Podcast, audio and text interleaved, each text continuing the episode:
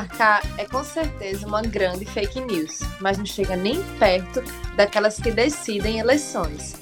Tanto é que o poder de manipulação delas é grande e bastante sutil. A gente é muito óbvio que não existe um chip da vacina, né? Mas para o resto do grupo da família que recebeu no zap, é a mais pura verdade. E é assim que começa o bafafá. Mas tudo que eu queria era que as fanfics fossem só sobre One Direction e permanecessem no Wattpad. Não é que a garota do blog não pensa assim, por isso a gente tem que derrubar ela às vezes. O Telefone Sem Fio, a revista Capricho e a minha vizinha perderam totalmente para as fofocas sem credibilidade da internet. Mas independentemente de onde vem o cochicho, é sempre bom checar a verdade. Não conta pra ninguém que hoje o Ginga com Tapioca é comigo. Pedro Trindade é estudante de jornalismo, então seja bem servido de informação verdadeira.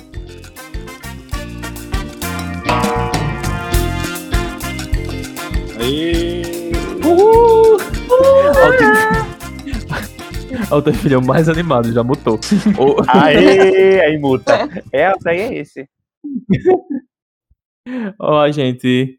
é, Como vocês estão, pessoal? Estão todos bem, todos saudáveis? Ah, eu tô surtando.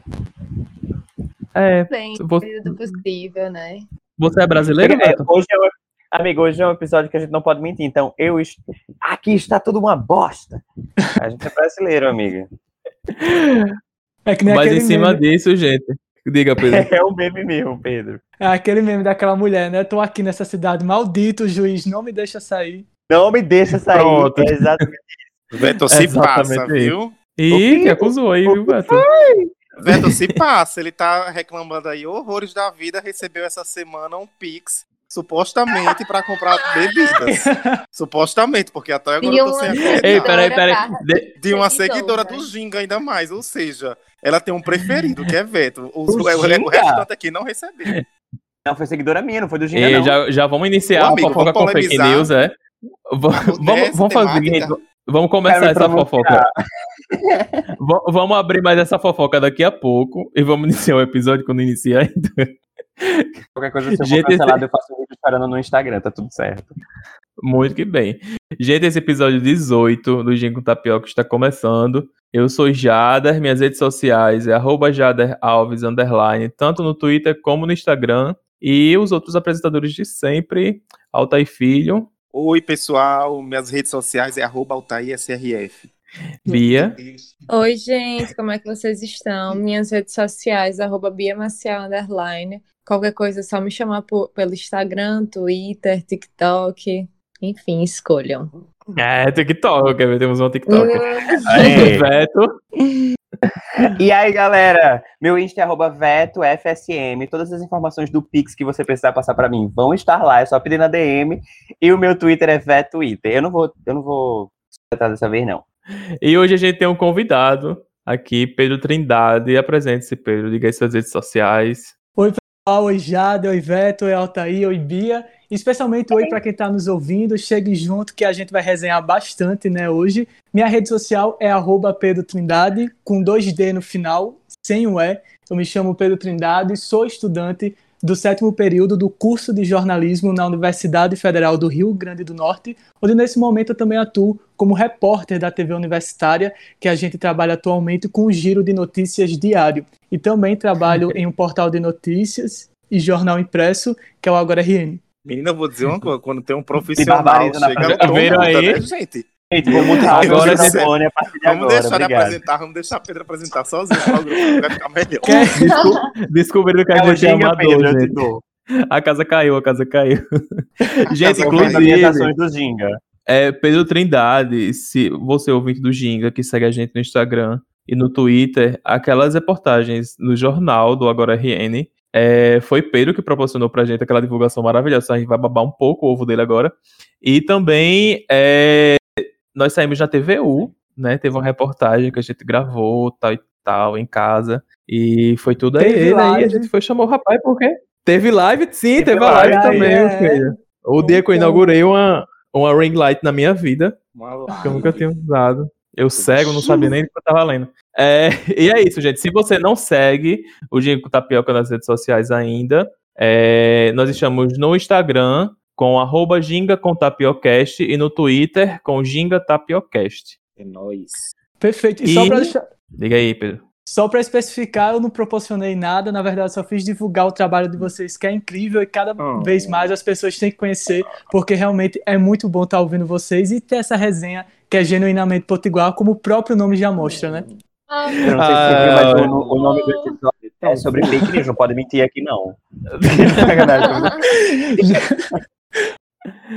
Minha gente, e tipo assim, né, pra gente conversar sobre esse assunto de fake news, é, Pedro caiu na hora certa, assim. É, inclusive também hoje, hoje, dia 7 de abril, é dia uhum. do jornalista, né? Isso aí. Pedro está aí nessa, nessa caminhada para, para esta profissão, né? E uhum.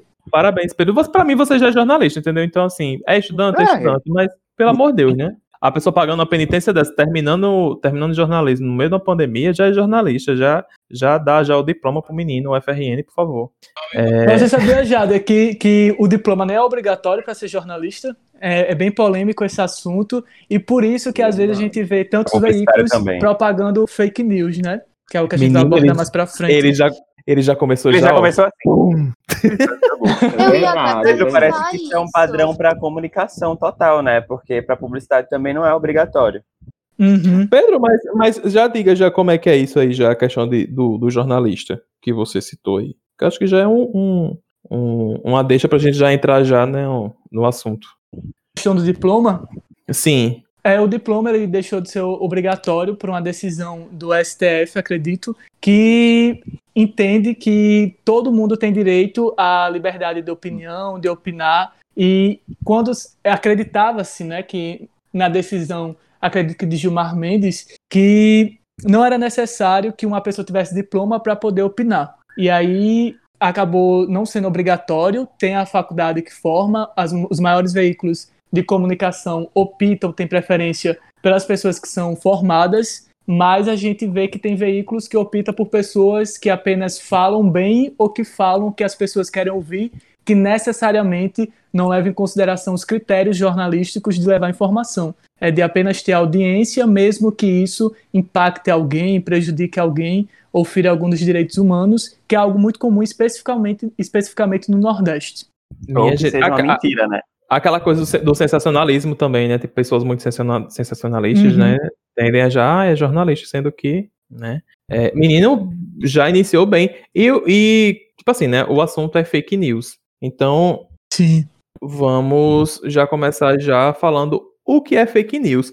E eu vou, eu vou assumir um, aqui uma coisa que, tipo assim, uhum. eu quando tava procurando sobre o assunto, a gente tem, tipo assim, várias vertentes, pelo que eu entendi né? Hum. Tem aquela fake news, que é aquela pessoa que ela mesma planta a, uma notícia falsa para depois ela desmentir hum. e ela sair com credibilidade. E existe a fake news que você fala de outra pessoa, né? Tipo assim, o alvo realmente é outra pessoa e você joga aquilo dali na internet hum. de uma maneira bem. Ai, tem uma palavra que o Altair Filho falou no final do, do Story um dia desse. De uma maneira bem não sei mais que palavra. Eu vou lembrar, eu vou lembrar, daqui pro final eu vou lembrar essa palavra. De uma maneira bem maldosa, né? Assim, hum. você joga e dali pra outra pessoa. É isso mesmo? É, ignóbia. É essa história aí, Pedro. Ignóbia, uma coisa bem ignóbia. você que é uma coisa com maldade, né? Que você faz aquilo dali é relacionado a perverso.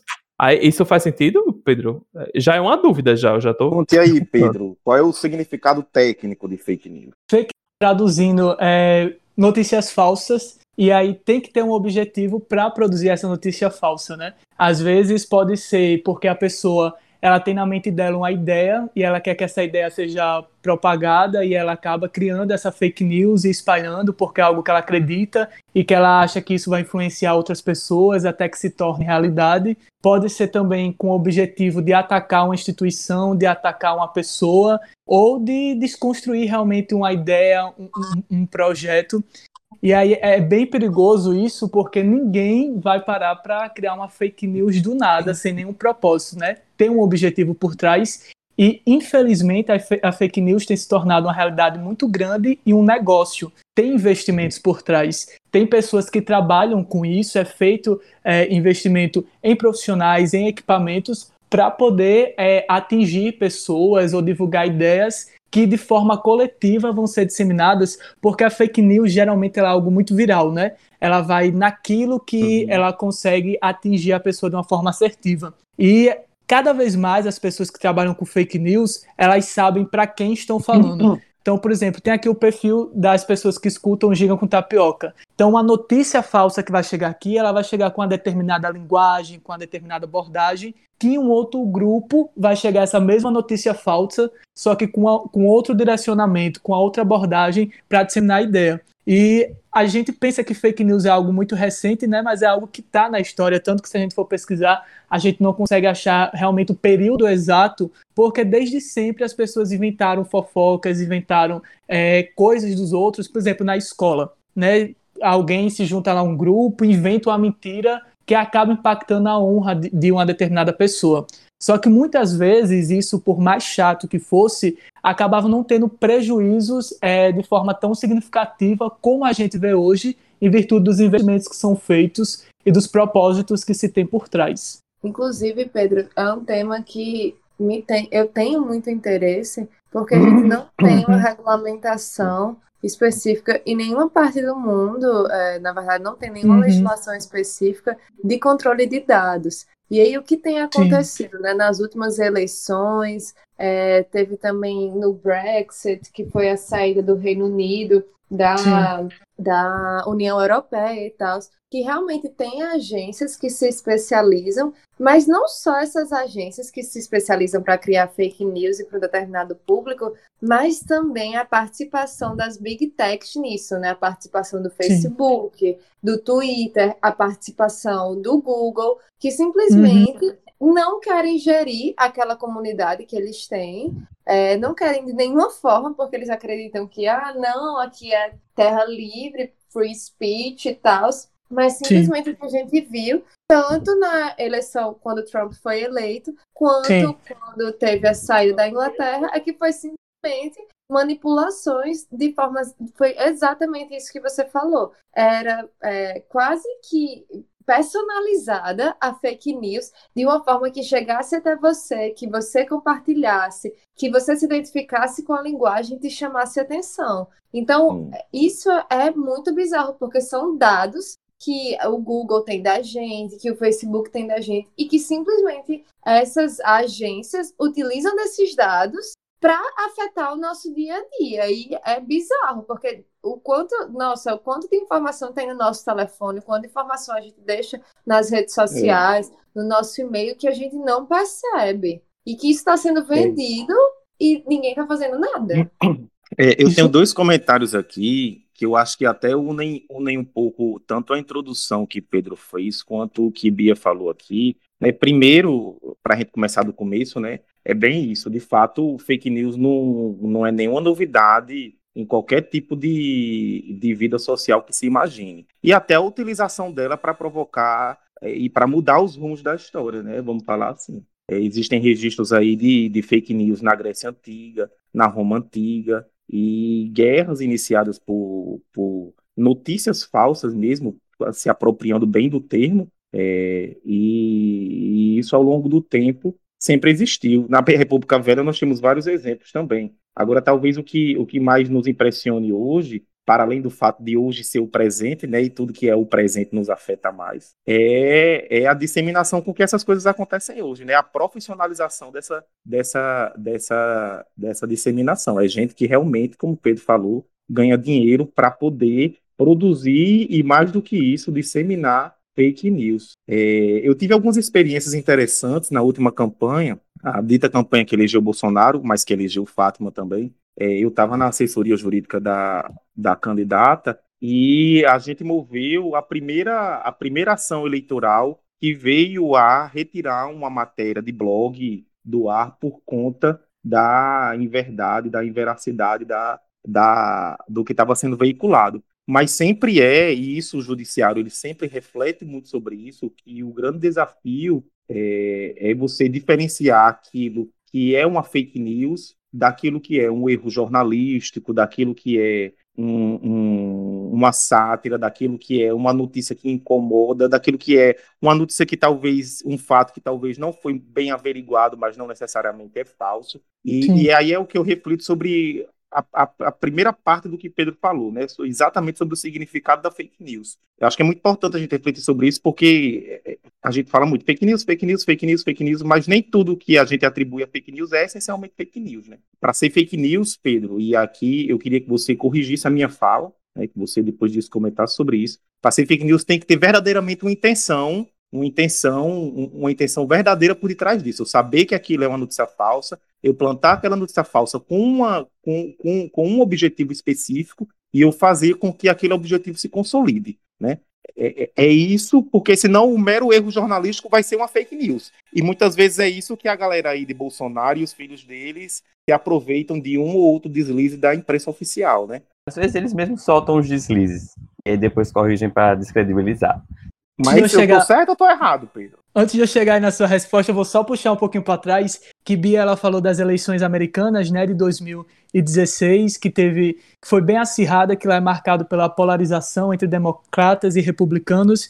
E aí o termo fake news, ele realmente é teve início durante essas eleições. Por mais que a história mostre que sempre teve notícias falsas, esse termo, que é essa é, se tornar algo profissional, como você falou, Altair, tornou em 2016, que foi justamente com os eleitores de, de Trump acabaram atacando Hillary Clinton, que era do Democratas. E aí, sobre essa questão da tecnologia, que a, que a Bia ainda falou, é, eu já fiquei sabendo de casos, né, eu lendo notícias sobre, de que tem casos de fake news que eles montam a empresa, é, usam CPFs das próprias pessoas que eles estão disseminando fake news porque aí quando é realizada a investigação, eles acabam não, é, a polícia acaba não chegando no nas pessoas que produziram conteúdo.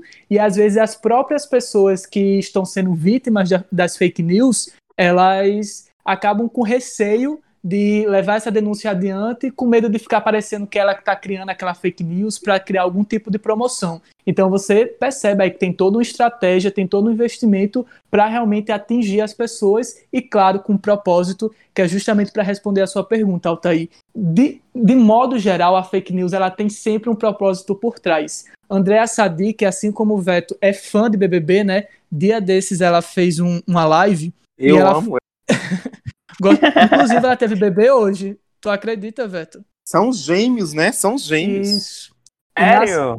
Sério, nasceram, nasceram hoje, hoje, No é dia do jornalista. E ela é casada com o jornalista. Casou tudo. Eu tô hein? chocado que eu não sabia nem que ela tava grávida. Eu tô atualizadíssimo. Não, Era a licença faz quase um mês do jornal e todo dia continuava aparecendo.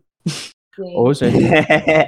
Ô, oh, Jesus. Só humilhação Os... hoje o Sensacionalista, né, que é um, um, jornal que cria notícias falsas, mas com a intenção de realmente levar a repercussão, disse que Andréa, que a gente pode né? disse que ela estava grávida de mais de mais de 11 meses, que ela não conseguia ter o bebê porque o mundo político não dava pausa para ela ter as crianças. Mas... Pois é, Pedro, ó, ó, mas, mas tirando aqui da, da brincadeira uma reflexão séria, por exemplo, ninguém jamais poderia atribuir a, a a uma matéria, sei lá, um, enfim, uma publicação do, do sensacionalista como uma fake news, por exemplo, ou não? Eu acredito de que a notícia que está lá é uma notícia falsa, só que o público sabe de que a notícia tem a finalidade de realmente ironizar. Ela, Mas ele já apresenta aquela notícia como falar. falsa. É o que eu ia falar, é. o sensacionalista já tem essa premissa. O, o portal a, já, já tem a premissa de, de apresentar essas notícias, exagerar o, o rolé para satirizar o fato de existirem fake news. É tipo isso. É, e, e começou perfeito. tem muito tempo, né? Tem bastante tempo que o, o sensacionalista tá aí. E que Exatamente. Realmente, é, assim, né? Pegando, eu nunca tinha pensado para. Nunca tinha parado para pensar sobre isso, né? Da intenção. Mas que como aquele público sabe que aquilo dali não é verdade, então a gente já tá preparado para, tipo, ah, vai ser uma ironia, é, um, é sarca sarcasmo. E enfim, né? Totalmente diferente do fake news que você recebe, você acha que é verdade aquilo e acredita piamente. Tem públicos e públicos. Então, tipo assim, é, o pessoal que, que o sensacionalista atinge, todo mundo sabe que, é, que ele é um portal que ele tem a, a premissa de ser satírico e a premissa de, de fazer essas fake news. Mas tem gente que não entende. Então teve um episódio que aconteceu, eu não sei, é, viralizou no Twitter na época, ainda era época das eleições, lá em 2018. Aí, Sim. tipo, o sensacionalista fez uma, uma notícia e aí essa, o print dessa notícia chegou, chegou no, nos, no pessoal bolsonarista e eles acreditaram piamente que era o que o sensacionalista tinha dito. Então eles estavam acreditando no que, no que o sensacionalista tava, tinha postado. E aí eles ficaram tipo, nossa, vai acontecer, não sei o quê. E aí todo mundo começou a tirar onda com esse povo porque eles não entenderam que o sensacionalista era era intencional é. de fazer isso. Era sensacionalista. E o sensacionalista é sensacionalista. Né? O nome é sensacionalista. Mas... E, e, uma coisa interessante que tu falou, Veto, é, é a direcionamento das notícias para esses públicos, né? Porque, tipo assim, uhum. se você for pegar uma notícia que rolou no zap da Legião de Maria, né? E a tia zona do zap saiu passando aí para todos os netos, sobrinhos, filhos. Tipo assim, você vê que aquele teor, o teor da informação que tá naquela, naquela fake news, ela é criada para entrar na cabeça daquelas pessoas. Tipo assim, de Quando pessoas idosas. Que você falou que eu falei foi no textinho de introdução, porque sim, eu acho que quem sim. falou isso de se adaptar também foi Pedro. Pedro falou ainda agora sobre, esse, sobre a notícia se adaptar. E é realmente isso. Isso. É para público. Não, só da questão do sensacionalista é porque eles também fizeram a construção durante muito tempo, né? Eu lembro que no final da matéria eles sempre colocavam algo parecido assim, que a matéria não tinha compromisso com a realidade, que não era algo verdadeiro. Sim. Então, no começo é. eles explicavam, ó, oh, pessoal, isso aqui realmente é, faz o, o sensacionalista fazia por conta própria o que o Facebook e o Instagram hoje em dia fazem, né? Que é avisar a pessoa quando tem uma notícia falsa. Você pode ler, mas você está ciente que é uma notícia falsa. O, o, portal deles tem o slogan de um jornal isento de verdade, justamente uhum. por isso. Não, só, só para acentuar bastante essa questão desse Tipo assim, não é uma bala perdida, né? É uma bala achada nessa questão da fake news, porque tem, tem fake news que aparecem, gente, que às vezes, enfim, né, que a gente lida na internet, a questão aí do grupo da, da Legião de Maria foi uma brincadeira. Mas, tipo assim, é, geralmente vindo dos meus primos lá do interior, eles mandam uma coisa hum. que não é verdade, né? E, tipo assim, a, a comunicação, a maneira que é feita, se você se colocar no canto daquela pessoa, você acredita e vai levar aquilo ali como verdade mesmo sabe? E, e, e, é uma coisa muito bem feita, eu acho isso incrível, assim, entre aspas, é. né? É, porque realmente ela, ela vai no foco da, da, daquelas pessoas e eu fico, meu Deus, é, é, é um nível de né? maldade genial. É um nível de maldade genial. Isso, vai, você resumiu tudo. Ele, eles, eles conseguem pegar todo, até o, o, jeito que. A forma como a pessoa também escreve. A pessoa que está recebendo essa mensagem também escreve desse jeito. Então, tipo assim, para ficar mais real ainda, para ficar mais para a pessoa se identificar mais ainda, para dizer, tipo assim, cara, isso aqui eu tô recebendo, escreve que nem eu, usa o mesmo emoji que eu. Então, tipo assim, a pessoa se identifica e fala assim, então isso é verdade. Porque eu escreveria um negócio desse. Não, essa questão do perfil ficou muito específica e, e, veio à tona justamente com as eleições de 2018, né? Que teve aquela questão do, do kit gay, da fake news, e em cada grupo ela chegava de uma forma muito específica, né? No grupo de mães, chegava é, dizendo que, por exemplo, a criança, o menino ia querer começar a usar as, as coisas da mãe. Aí no grupo a, a de mamadeira pais... de piroca. É, triste. Pra mim, essa é a pior fake news que existiu na face da Terra, porque, nossa. É, aí... Não, mas é, é, tipo isso. E cada perfil ia chegando com a finalidade. Por exemplo, no grupo religioso, ia dizer que isso ia mudar o caráter da pessoa, de que ela ia acabar passando por uma doutrinação, que é uma expressão que se usa muito. Mas, uhum. voltando àquela pergunta de, de Altair, de que sempre tem uma intenção, que eu acabei falando da, da live de Andrea Sadi, é porque ela usou uma frase assim: é melhor perder o furo do que dar uma barrigada. O que é a barrigada no jornalismo? É quando você dá uma notícia em primeira mão, você é o primeiro a noticiar, mas essa notícia não procede, não é verdadeira. Não que lá na frente se confirme, mas que naquele momento não tem informações suficientes para se sustentar, ou especificamente quando essa notícia é desmentida mais à frente. E aí ele perguntou se tinha né, a, a questão da intenção. Talvez o jornalista, talvez não, todo jornalista profissional, quando ele vai fazer uma matéria, ele não tem a intenção de, de produzir um conteúdo que é falso. Mas às vezes, pela pressa, pela pressa dele querer publicar o conteúdo primeiro, ele pode publicar um conteúdo falso que, por mais que ele não tenha a intenção, vai acabar gerando um resultado impactado por essa notícia falsa. E aí é, é que tá o perigo de ter Então- essa atenção então- realmente de checar. Então, Pedro, vamos lá. Um, um- um- um erro jornalístico, ele é uma fake news, ou não? Eu acredito que, por exemplo, se eu vou apurar uma informação e eu noticio essa informação ela não é correta, essa informação está errada, é uma notícia falsa. Então, talvez eu, enquanto jornalista, não tinha a intenção de produzir uma notícia falsa, mas eu acabei produzindo. Eu errei no meu processo de checagem, de apurar, que o nosso papel é receber as informações, sempre duvidar, checar mais de uma vez, confirmar com diversas fontes e ver se a info- essas informações batem, né? E aí, no caso, se eu pulo essas etapas com o objetivo de ser o primeiro a noticiar e recebo uma informação no grupo do WhatsApp e já compartilho com outras pessoas, eu estou propagando uma notícia falsa. E que lá na frente se descobre que aquilo não é verdade, eu divulguei uma notícia falsa. Talvez não tenha sido minha intenção. Talvez tenha sido minha intenção levar para o público em primeira mão a informação. Mas aí eu acabei realmente criando uma fake news. Foi inclusive até o que aconteceu naquele caso de Marina Ferrer, enfim, que Isso, Mariana é, Ferrer. Maria. Mariana, Ma- é, Mariana Ferrer, que simplesmente foi disseminado pelo. Ai, gente, como é o nome do jornal? The Intercept, que o juiz tinha denunciado, tinha denunciado, não, tinha sentenciado o réu desse caso por estru- estupro culposo. E aí Sim. todo mundo se revoltou, inclusive eu me revoltei. Eu não fui chacar nada e tal, e eu fiquei indignada com essa notícia. Aí depois vazaram os vídeos da audiência, ela sendo bem é, humilhada pelos adv- pelo Uhum. advogado, né? Sim. de defesa, ela era vítima, no caso de supostamente ter sido estuprada, ter sido dopada e violentada sexualmente. Só que aí, no final do dia, chegou a sentença. E a sentença não tinha absolutamente nada sentenciando o estupro culposo. Pelo contrário, quando você lia a sentença, você via que o juiz estava dizendo: "E- estupro culposo não existe, esse caso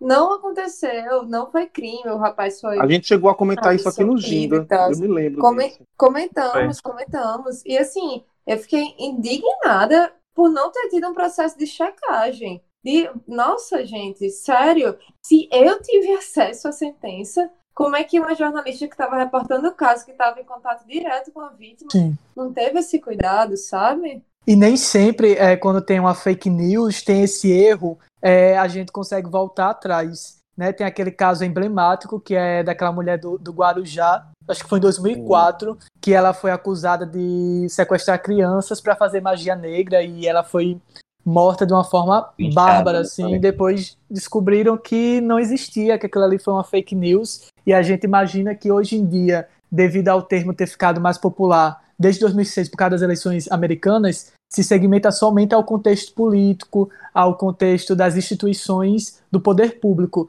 Mas não, as fake news muitas vezes estão no nosso próprio dia a dia. Às vezes é, é um comentário que é feito com a intenção maldosa de realmente prejudicar a honra de uma pessoa, e aí isso acaba ganha, aumentando, criando uma maior repercussão. Isso gera um dano para a imagem da pessoa que lá na frente, quando se descobre que não é verdade, nem sempre se pode voltar atrás. E aí é que está a, a, a necessidade de cada vez mais ter um jornalismo preocupado em combater a fake news, especialmente nesse cenário que estamos vivendo de pandemia, onde o nosso único inimigo deveria ser o vírus, mas a gente realmente tem que enfrentar outros adversários que têm se somado a ele para realmente enfraquecer a nação brasileira. E, gente, Que às vezes é mais de devastador do que o próprio vírus. Com certeza. O que, eu queria até fazer uma pergunta para vocês, para cada um dizer assim, qual foi a fake news mais absurda que vocês é, tipo, pensam quando a gente vai falar sobre o coronavírus? Porque Nossa, amiga, mim- eu tive. Foi mal. Ah, vai, pode começar. Não, amigo, pode começar, vai fundo. É porque eu lembrei de um aqui aí a emoção veio, mas fale, amiga, pode falar. Não, vá, criatura, deixa eu começar. Não, então, é assim que a porque magia hoje- acontece, a magia do Ginga. É, porque eu realmente não tive intenção de interromper, foi só porque eu, eu pensei alto. É, Amigo, a gente sabe. Besteira, amigo. Não foi main interrupting, não. Vai. Ah, tá bom. Eu tô, menos, eu tô mais tranquilo agora. É, Veto, an- an- antes de você falar, só de falar uma coisa para as pessoas que já vieram comentar comigo, de que às vezes a gente se atrapalha, que entra na frente do outro. Gente, é porque a gente grava isso aqui de maneira remota. Então, tipo assim, é, às vezes atrasa o áudio, então a gente acaba falando um por cima do outro sem querer. Certo? Tipo, Então, deem um Ser assim desconto mesmo, quando a- escutarem o A Chega ideia com Tapioca. daqui, a gente não vive dizendo que isso daqui é para ser igual uma mesa de bar e todo mundo conversando. Você acha que na mesa de bar não tá organizado? Isso. O mal educado é o Taifei, A o mesa restante de- é por, Na é por causa da internet. levanta a, a, a mãozinha pra falar. Mas o que eu tava falando da, Vá, da velho. pergunta de Bia, Bia, tipo, perguntou qual era a fake news mais absurda que a gente viu sobre o coronavírus. Hoje, hoje mesmo, é, eu tava conversando com um amigo meu que vacinou o pai dele, Vitor Jader. Sim, E sim, aí ele falou que a irmã dele, é, Vitor Coelho, é, que a irmã dele acredita piamente, de, tipo assim, de bater o pé no chão e dizer que não quer, não quer que o pessoal da casa dela se, se vacine com a Coronavac, porque tem insumo da China e nesses insumos da China tem um chip. Tipo, Ah, eu já Ai, vi gente. essa, eu já vi Já essa. pensou? foi por isso, foi por isso que eu coloquei essa referência lá na, na introdução, porque foi a, a que eu peguei hoje. Eu peguei hoje essa informação. Eu falei, não, não é possível que ela realmente acredite nisso. E o mais bizarro disso tudo é porque ela é jovem, ela é tipo, da nossa idade. Então eu fico tipo, sério, amor, que você tá acreditando nisso? Pra tu ver a. Vai a- checar, gata. Checa a é, informação. Eu não sei se viu, Pois é. Veto, mas sa- é, quando saiu essa fake news do chip, é, teve um cara que fez um vídeo com a máscara. E aí ele dizia que isso realmente era verdade, que a máscara fazia parte desse pacote. Aí ele corta a máscara, aí sai meu um chip, Deus. um cabo Meu USB, Deus. uma bateria, uma placa. Gente, Saiu uma hein? Minha máscara não. Mulher, eu vi essa papagaiada. É não muito vi isso, bom. não. É a máscara Saiu- do Black Eyed Peas. Depois eu vou procurar esse vídeo. Vamos atrás disso para gente poder fazer a divulgação desse episódio. é, a fake news que eu ia caindo, realmente foi uma fake news muito bem feita, que foi a da ivermectina. Eu vou explicar o porquê que ela foi muito bem feita. É, existe estudo, né, que o componente da ivermectina, é, ele tem, ele tem uma eficácia sobre um organismo que é um vírus. Ponto. Só que existe esse estudo in vitro, né, que a gente entra aqui naquela, naquela grande, né, aquela grande fala né, do nosso prefeito Ivermectina, né, que falou in vitro e in vida, né, é, lá, lá no início da pandemia, e tipo assim, quando você pega a informação, você fica, aí você joga no Google, aí você diz, vixe, tem estudo, só que aí você não entrou para você ver os estudos, né, e ver que, tipo assim, precisa, de- eu não sei ao certo, tá, gente, mas é mais ou menos isso, tipo assim, 80 comprimidos de ivermectina para matar um vírus do, do- do- da espécie do amor, seu coronavírus, e, tipo assim, Vai ter uma hepatite medicamentosa aí, com esses é exatamente, tipo assim, Não é isso, então, acabou. não é 80 usável, mano, mas, tipo Amiga, assim, se você jogar no Google, você cai. Aí o que foi que eu 80 fiz, né? comprimidos de ivermectina pra matar o vírus, mata você primeiro, por isso mata o vírus, né? Porque é foda. É, exatamente. E, E, e agora muitas tá vezes, e o pior é, é isso, né, Jade? Só antes de você continuar, Sim, né, sim, sim.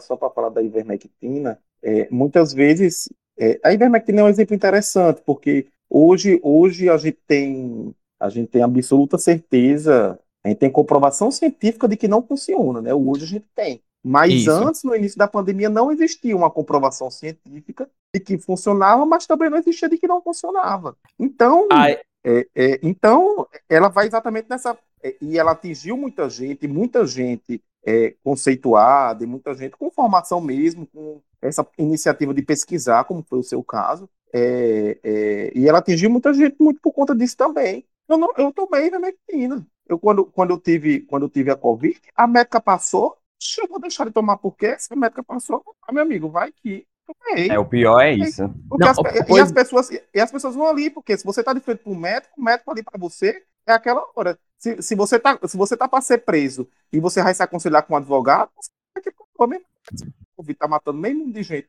Ele mandou você tomar ivermectina, você toma.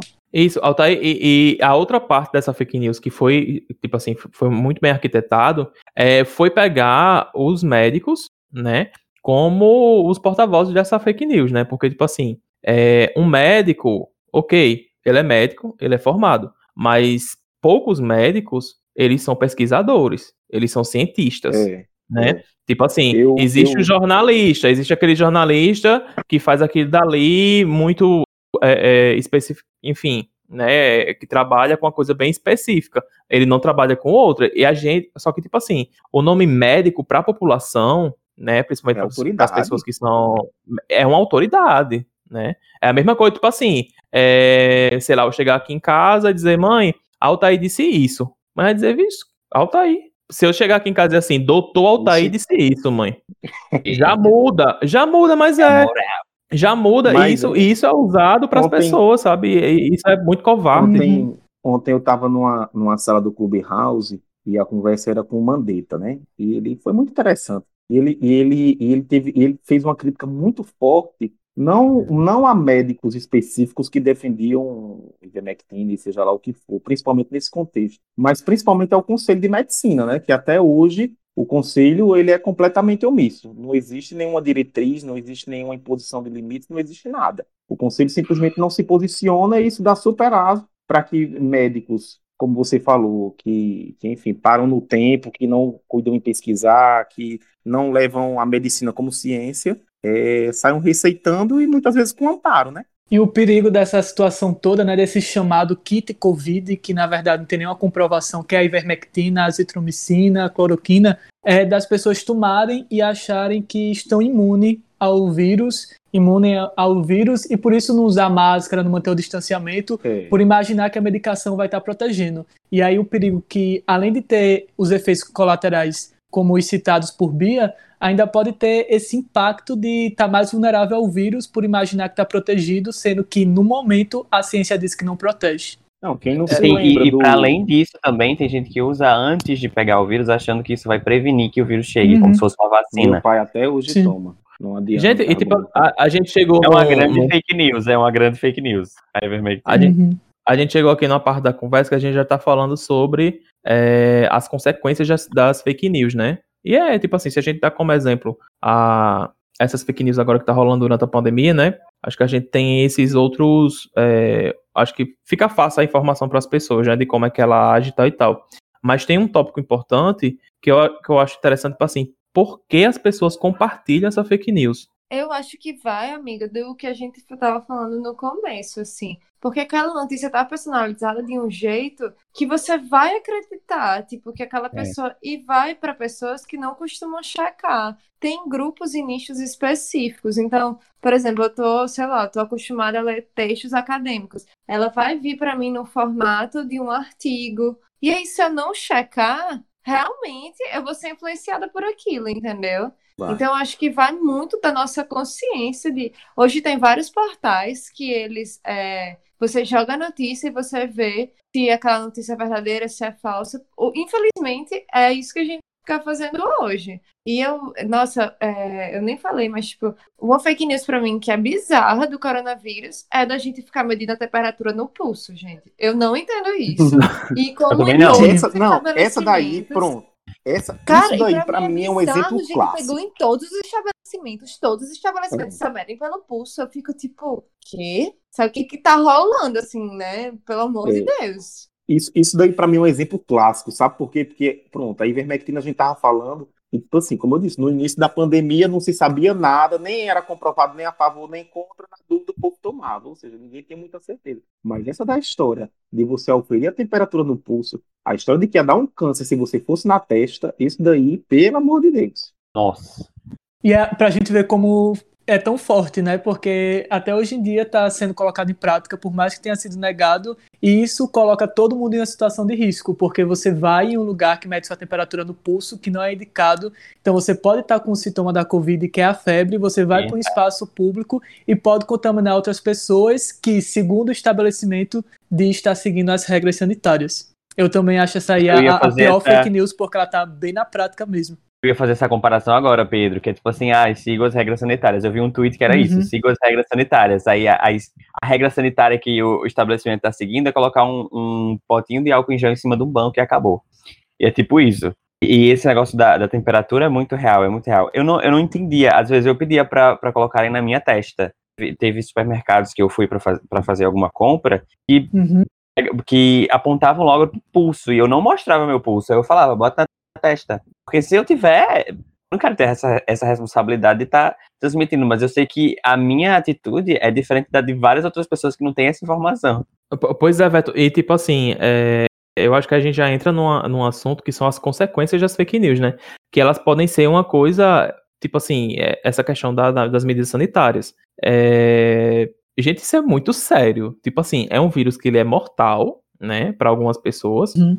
É, funciona agora, né? Tá funcionando como se fosse uma, uma, uma roleta, né? Tipo assim, ninguém sabe como é que vai ser isso. E, tipo assim, se você pegar o vírus, de qual cepa vai ser, se é mais agressivo, se não é, se seu organismo vai se dar bem ou não. A gente vê senhores de 100 anos escapando da, da Covid como se fosse uma gripe, e gente de 26 anos, gente adolescente morrendo. E, tipo assim, o quanto isso é sério, né? O quanto isso é sério. E eu acho que dentro disso tudo, assim, a gente consegue, pegando outros temas de fake news, né? A gente consegue enxergar é, linchamento de, de gente que é inocente, né? Que não tem nada Sim. a ver com aquilo. Né? A própria questão da saúde pública a gente falou. É, a questão de todos, daquele leque né, macabro do, do, dos preconceitos, né? Que a gente pode jogar em cima uhum. da, de outras pessoas. E uma coisa que cabe até o assunto que Bia falou sobre a, a, a blogueira lá, Mariana Ferrer, né? Que foi a legitima, legitimação da violência, né? Tipo, é, é, tanto nesse caso, né? Que, tipo assim, a menina, ela sofreu uma violência e essas fake news, assim, meio que colocaram ela no lugar de, sei lá, como se fosse certo ela ser violentada. E também aquelas outras fake news que, tipo assim, né? Pegam uma pessoa para Cristo, sendo que aquela pessoa não fez nada, né? Tipo, ela, ela só. Amigo, mas nesse caso, na verdade, tava. É, caíram em cima do judiciário, porque tinham dito que o juiz.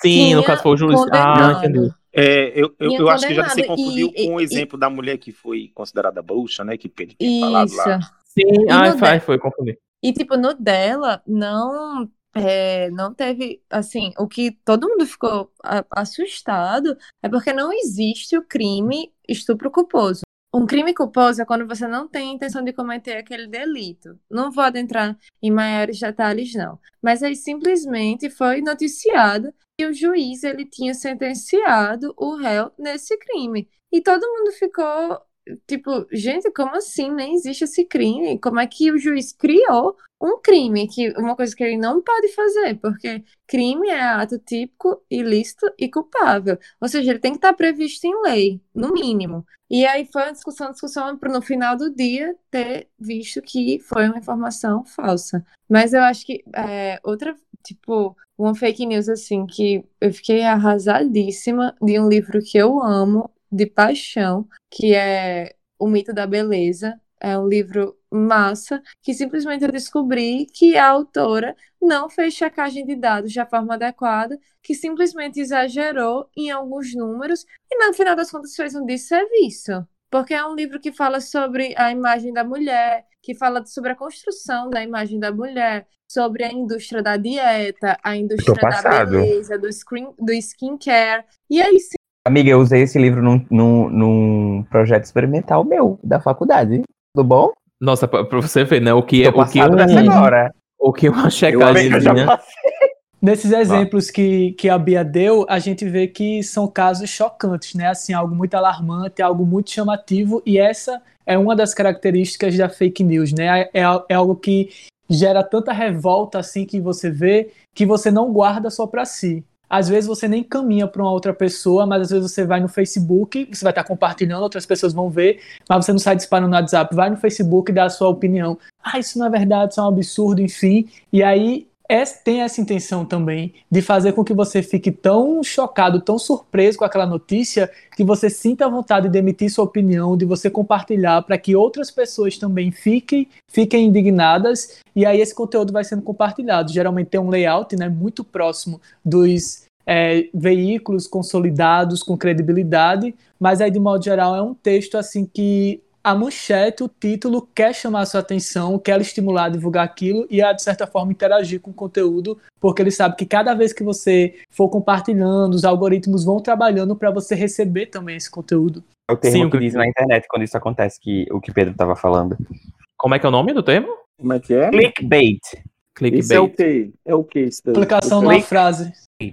Botei no, no chat. Clickbait é quando acontece um, um título muito chamativo, justamente para você ir até o, o notícia, a você ler, mas na, na maioria das vezes esse clickbait é usado para dar a, a, o cerne da notícia e dar uma notícia falsa por aí. Clickbait foi ressignificado ultimamente. Uhum. Ah, vai lá, tipo assim, Pedro. se eu falo Pedro chegou no Ginga e disse que o Ginga era horrível. Aí esse é o título da matéria. Pedro diz que o Ginga é horrível.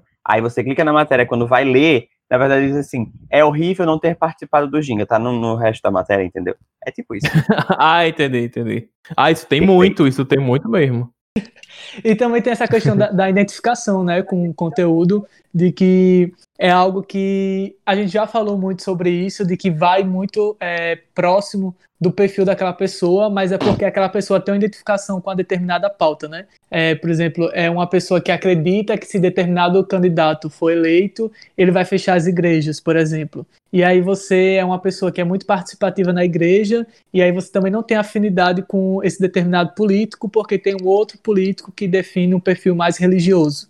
Então você vai juntar essas duas coisas e vai acabar propagando esse conteúdo pelo fato de você se identificar com essas duas pautas, embora você não tenha certeza se isso é de fato verdade. E, e Pedro, inclusive, foi interessante você falar isso, porque o termo fake news ele se popularizou depois das eleições dos Estados Unidos, né? É, mas a fake news, né, a, na prática, ela já, já existia antes. E eu tava conversando com meu pai esses dias meu pai é muito observador assim da política, e ele falando das outras eleições em que teve essa fake news, que a gente pode citar, é, eu não estou dizendo aqui que partido X ou Y não fez nada não, tá gente? Estou dizendo que na época existiam notícias, né, de portais, é, talvez nem seja ligado a candidata, né, tipo, enfim, é, tipo assim, contra a Marina Silva teve muito, né, na, na eleição de 2014, acho, não lembro ao certo qual foi a outra a eleição que ela participou, é, que era Dilma e José Serra. E, tipo assim, fake news aqui no estado, é, na época do, do governador Luiz Alves, de que, sei lá, o outro candidato é, fazia magia negra. Né? Imagine você soltar um assunto desse num estado né, praticamente cristão, né, aquela coisa toda né, da, da do catolicismo, e, e tipo assim, isso, isso realmente derreteu a outra pessoa, sabe? E é, eu só achei interessante assim pontuar essas coisas que existiram, né, antes do termo fake news e, e depois. Nossa, meus avós também tem vários, vários desses, desses, desses relatos. Eu lembro minha avó falando também que em campanha política o que mais existia eram essas mentiras que as pessoas propagavam. Acho que na internet, como a internet é uma extensão do que a gente já faz agora, a internet teve, teve esse nome, mas não é diferente do que acontecia. Pois é. Gente, e pra gente Pronto. dar Todo mundo estudou aqui sobre o plano Cohen, né? Que, que Cohen ou Cohen, não sei como é que é a pronúncia certa, que foi exatamente o que é, o que deu justificativa para o golpe de, de, Getúlio, né? O autogolpe dele, né? A implantação do Estado Novo. E foi uma grande fake news. Sim, sim. sim. Você lembra disso? Nossa, foi forjado pelos militares, total. não foi? Isso. Pois é, ele, ele espalhou um documento que era meio que um plano sobre a instauração do, do comunismo no Brasil e tal, e usou isso como justificativa para dar o autogolpe e iniciou o Estado Novo. Gente, que é fake news caiu. maior do que a ditadura militar também, dizendo que o comunismo ia chegar no Brasil, que comunistas comiam criancinhas, o Diaba 4, que estávamos sobre uma ameaça comunista, tal, tal, tal. É, é, inclusive, né? Bolsonaro também se apoiou um pouquinho nessa, né? Sabendo que a ditadura militar não foi muito bem superada pelo brasileiro. Pois é. Gente, e, e pra, pra gente dar um, dar um fecho aqui no tema, né? Pra gente fechar essa primeira parte aqui, é, eu acho que a pergunta pertinente para esse final é, tipo assim, como combater essas fake news, assim, é, qual a maneira que vocês acham que é mais é, eficiente? Tu, Pedro, tu aí, já abra já.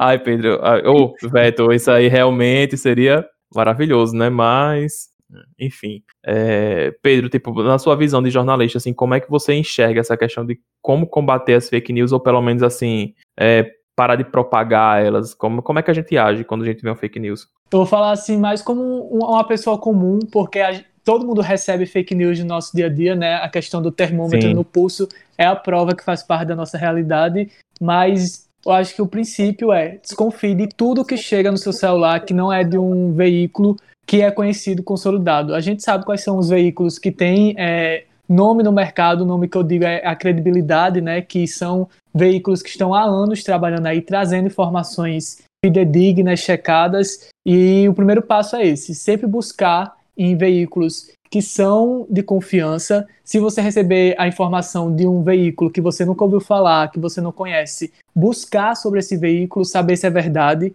A gente sabe que as fake news é, utilizam as redes sociais como terreno fértil né, para poder é, se propagarem e as redes sociais ficaram atentas a isso estão trabalhando para trabalhando combater as fake news. No próprio Facebook você pode denunciar a notícia falsa, tem a opção lá do lado da publicação, naqueles três pontinhos. No Instagram também. Isso é enviado para uma agência de checagem. No Facebook é a agência Lupa, que recebe também denúncias pelo WhatsApp. É só pesquisar, pegar o contato do WhatsApp, envia a notícia, eles checam.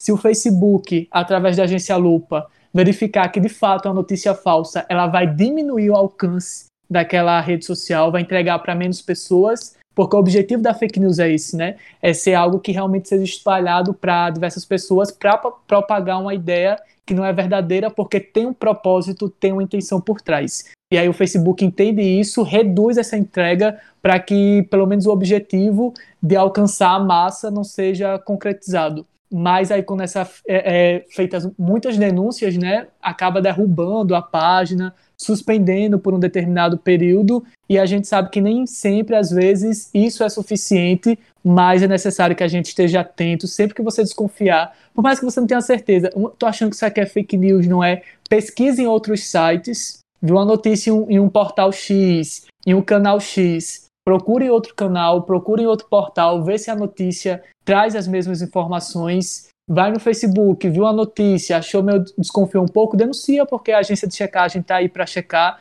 E aí, se não for fake news, vai continuar sendo distribuído, mas se for, vai diminuir o alcance. E eu acredito que a gente também tem que assumir esse compromisso, né? A gente, os jornalistas têm responsabilidade nesse processo, os profissionais que debatem temas que são de interesse público também têm essa responsabilidade em sempre buscarem falar com base no que é comprovado, com base no que é verdade, mas a sociedade como um todo também tem que ter esse comprometimento de sempre desconfiar, de sempre buscar é, a informação verdadeira para que cada vez mais essas fake news é, não sejam uma realidade, para que o jornalismo possa se dedicar ao seu objetivo principal, que é promover uma sociedade melhor. E essas fake news muitas vezes acabam trazendo justamente o objetivo inverso. Menino. Por que a Tapioca vai ficando por aqui? Porque acabou de acabar o programa.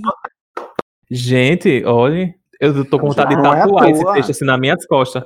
Porque. eu ia até, não é ia até fazer um paralelo com isso que ele falou, sabe? Porque acaba que, que a propagação das fake news tem a mesma dinâmica do, do vírus. Então, o que. O que... Sim, sim, boa. Verdade. Então, tipo assim, isolamento social para o vírus não se espalhar é você guardar a fake news para você e não espalhar, a não ser que você saiba que é verdade. À medida que, tipo, essa, hum. essa é uma responsabilidade pessoal.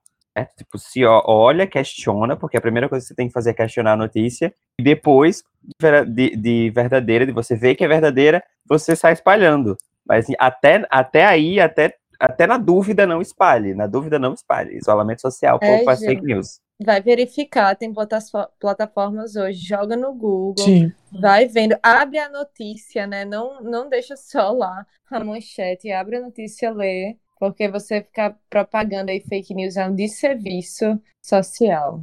Alta aí, filha, você tá ia falar alguma coisa, né? Você ia falar, é, tô esperando ele falar. Eu não lembro mais não, gente, porque que eu ia falar não. Eu tô contemplando Oi, aqui pela fala dos demais colegas. O bichinho, ele tem a memória, a memória do bichinho tá fraca. É... Gente, então, acho que a gente conseguiu concluir, concluir, bem, né? O tema geral. Vocês querem falar mais alguma coisa? Hum. Tá mara, amigo, tá ótimo. Tá ótimo, né? Então, gente, vamos, vamos deixando aqui esse tema geral e vamos para é, vamos para a nossa dinâmica de quadros, nosso primeiro quadro 01, que vai contemplar né, o bairro de duas pessoas que estão aqui participando desse episódio hoje. Mas vamos lá. Tá. Hum vai descer. Ei, motorista, vai descer. Você tá você tá deixando jeito, não. Vai descer, motorista. Gente, o bairro de hoje é o bairro de Nossa Senhora da Apresentação, bairro aqui da Zona Norte. Acho que é um dos maiores bairros que existe aqui na Zona Norte, né? Tanto em extensão e popularidade. E por incrível que pareça, o site da, da Secretaria de Meio Ambiente é o e Urbanismo. mais mais, amigo, é o mais mais. Da, da Prefeitura do Natal voltou a funcionar. Obrigado, Álvaro Dias, é, por esse mimo, por essa raiva que você não me fez hoje. É, sim, o que aqui tem dizendo, né, sobre o bairro Nossa Representação. Né? O nome né, é uma homenagem à padroeira de Natal, né, que é do dia 21 de novembro. Na década de 1980, com a construção do conjunto habitacional Parque dos Coqueiros, esta localidade começou a se firmar enquanto bairro. Né? Dispõe de diversos equipamentos públicos, né? o grande destaque é o Hospital Infantil Maria Alice Fernandes, e Quem o bairro que Nossa atrai? Representação é formado por diversos loteamentos e conjuntos habitacionais. Né? Lugar de morada, este teve seus limites definidos durante a administração de Aldo Tinoco em abril de 1993. Né? Um bairro aqui que no censo de 2012, né, ele tem 83 mil pessoas. Hoje em dia, eu acho que aumentou bastante isso daí, né, em relação a esse Uhum. censo. E se você não Uhum. conhece o bairro da nossa apresentação, mas acho que você já ouviu falar no Vale Dourado, no Parque dos Coqueiros, no aquele outro lado de dentro, que eu esqueci agora o nome. Droga. Alvorada, acho que Alvorada 1 Sua também é, né? Alvorada. Uhum. Alvorada 4. Isso. Mas aí vocês, né, que são o lugar de fala de vocês aí, falem um pouco sobre o bairro de vocês. Panatis Os também São tá vocês. as fronteiras. Vocês é, parte. Veto e Pedro. É, Veto e Pedro. Eu acho que Panatis não é não, viu? Panatis é Ela- Potengi, não, Veto? Pois é, é... É? É. Pa- Panatis é, é né? gente. O, o bairro da nossa apresentação, news, gente, pra você, Eu fui Pra vo- checar antes Deu de todo em falhar, nada eu perguntei. É? Pra você que não conhece o, o bairro, gente, ele é um bairro que fica no limite da cidade. Ele Uhum. faz limite com São Gonçalo do Amarante, de um lado, é, né, com, com, com Igapó, né, com o bairro de Igapó, e com o bairro de Lagoa Azul. Potengi e com Lagoa Azul, né? Aí, Isso. assim, né, a- aquela estrada de Extremóis, né, onde tem aquelas fábricas, né, as Uhum. fábricas do lado direito, né, ainda são dentro do bairro. 101. Mas aí, inclusive, gente, neste bairro, eu vou falar aqui como foi que eu conheci Pedro Trindade, este estudante de jornalismo, de jornalismo que está aqui neste, neste episódio. É, quando eu era coordenador paroquial dos Coroinhas, da paróquia de Santo Antônio de Pádua, é, Pedro, ele na época era da comunidade de São Francisco. Lá, é aonde, Pedro? O nome Sorte. da lei? Boa Do- sorte. Boa sorte, perto do Boa Sorte. Não, tem em São Francisco Satélite, tá aí, mas tem aqui na Zona Norte também. Aí conheci Pedro lá nessa época. Aí depois Pedro estudou com minha prima, que é bem dizer minha irmã, que mora aqui do lado de casa. Aí depois Pedro viu, viu nós no podcast, aí levou a gente aí e foi isso. E tá aqui hoje. Era só pra contar isso mesmo, que eu adoro falar quando eu era sacristão. Orgulho de Péssimo. pertencer, né? É, or- orgulho, orgulho.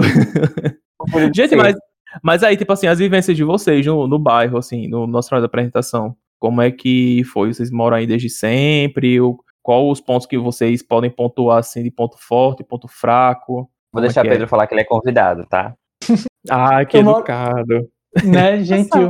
Agradeço pela gentileza. É, eu moro aqui no, no bairro Nossa Apresentação desde os seis anos de idade. Eu morava antes no Potengi e depois me mudei aqui para Nossa Apresentação. Meus pais não são de Natal, eles são do interior do, do estado e eles tiveram esse movimento do êxodo né, rural, saiu do interior, veio para o centro e é um bairro muito populoso. Você falou aí que é mais de 83 mil habitantes com base em dados de 2012. Então você imagina que é uma região extremamente populosa em um determinado local que não tem tanta é, presença do poder público em relação a acesso à educação, saúde, é, segurança pública e especialmente equipamentos de lazer. Mas a gente sabe Exatamente. de que tem em todos os lugares tem pessoas comprometidas, né? Porque a gente sabe que em lugares que não tem tanto é, comprometimento do poder público, a gente sabe que outros poderes eles podem é, utilizar dessa ausência para propagar sua ideia, seja isso em relação à violência ou de pensamentos que não levam à evolução, né? Porque 83 mil habitantes é maior, é uma população maior do que mais de 100 municípios do Rio Grande do Norte. Mas a gente sabe que tem exemplos muito positivos e tem um aqui que mora na minha rua, que é Gilvan, que ele é muito conhecido pelo um projeto que ele tem de futebol que ele faz com as crianças, que é justamente estimular as pessoas a ocuparem seu tempo livre com esporte. E aí ele consegue fazer com que as pessoas estimulem essa paixão pelo esporte, pelo futebol, especialmente os meninos, mas sempre é, exigindo comprometimento com a educação, para que as pessoas tenham é, é, busquem, é, diante das limitações que tem aqui na região, não ficarem vulneráveis a alguns comportamentos de riscos. Entendeu? Então, por mais que tenha essa desassistência do Estado, do poder público, do Estado que eu digo não é governo do Estado, do Estado do poder público, é, tem pessoas que acabam assumindo essa responsabilidade para conseguir ajudar as pessoas que vivem aqui. Então, tem essas dificuldades em relação à violência aqui no, no bairro, né, Veto? É, se a gente for olhar o óbvio, Era. que é o Observatório da Violência mostra que os maiores índices de homicídios são aqui no, ba no bairro aqui. de feminicídio também, mas a gente sabe que para combater tudo isso é necessário investir em educação, é aumentar o tempo das escolas, né, para tempo integral, para que a gente, quem sabe, possa mudar essa realidade que não é só aqui desse bairro, mas de outros bairros que não tem tanto olhar público. Eu vou deixar ele é. falar primeiro. É, amigo, porque aí você não vai falar mais Por que, que nada. eu fiz isso? Por que, que eu fiz isso? grande burrada que eu fiz. Não, mas foi muito bom você ter falado sobre, sobre isso, porque uma coisa que eu ia pontuar, justamente por ser do bairro, é que aqui no. eu- Eu moro no conjunto Parque dos Coqueiros, então eu pego esse, Uhum. esse, esse recorte. Esse recorte. Mas uma coisa que eu, que eu sempre tive reparando é que por causa dessa negligência do, do Estado, Estado na definição que você deu de Estado, é, a, gente, a gente se sustenta por conselhos comunitários. É, São pessoas que se dispõem a fazer alguma coisa, algum projeto para ajudar na segurança, ajudar na, na- no lazer, ajudar no, no- na saúde, enfim, de certa forma, isso é uma de certa forma não, realmente, literalmente, isso é muito real que, que acontece por aqui. Tanto que, principalmente em segurança, pelo que, pelo que eu presto atenção nos movimentos aqui do, do conjunto, o pessoal se junta muito para fazer esse, esse conselho para investir em segurança aqui, uma coisa que o Estado não presta atenção e não investe. Porque aqui é realmente, é, é, tem uns índices muito, muito altos e a gente fica tipo assim, boy, ninguém vai fazer nada, sabe?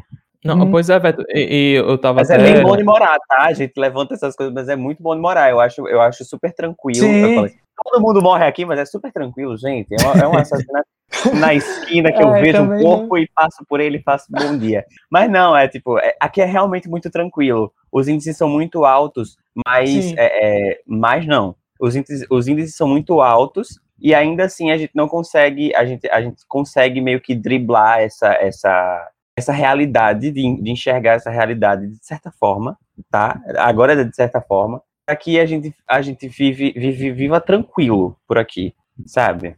Po- Pois é, Veto, e claro eu tinha... Vá, vá, Pedro, pode dizer. que é um contexto, mas isso não quer dizer Exato. que, por exemplo, a população que mora na nossa da apresentação é uma Isso. população vulnerável à morte. Não, jamais, exatamente. A, a situações de violência que, se a gente for considerar outros tipos de violência, como de assaltos, a região acaba não predominando, por exemplo, de assalto a casas, a veículos, mas é porque Exatamente, é um contexto que justifica o fato de acontecerem esses homicídios por uma questão de, de comportamento da segurança aqui na região. Mas, de modo geral, as pessoas vivem bem, né? Eu e Veta, a gente tá andando, saindo na rua tranquilo, de máscara sempre, mas Máscara. tem tantos riscos assim.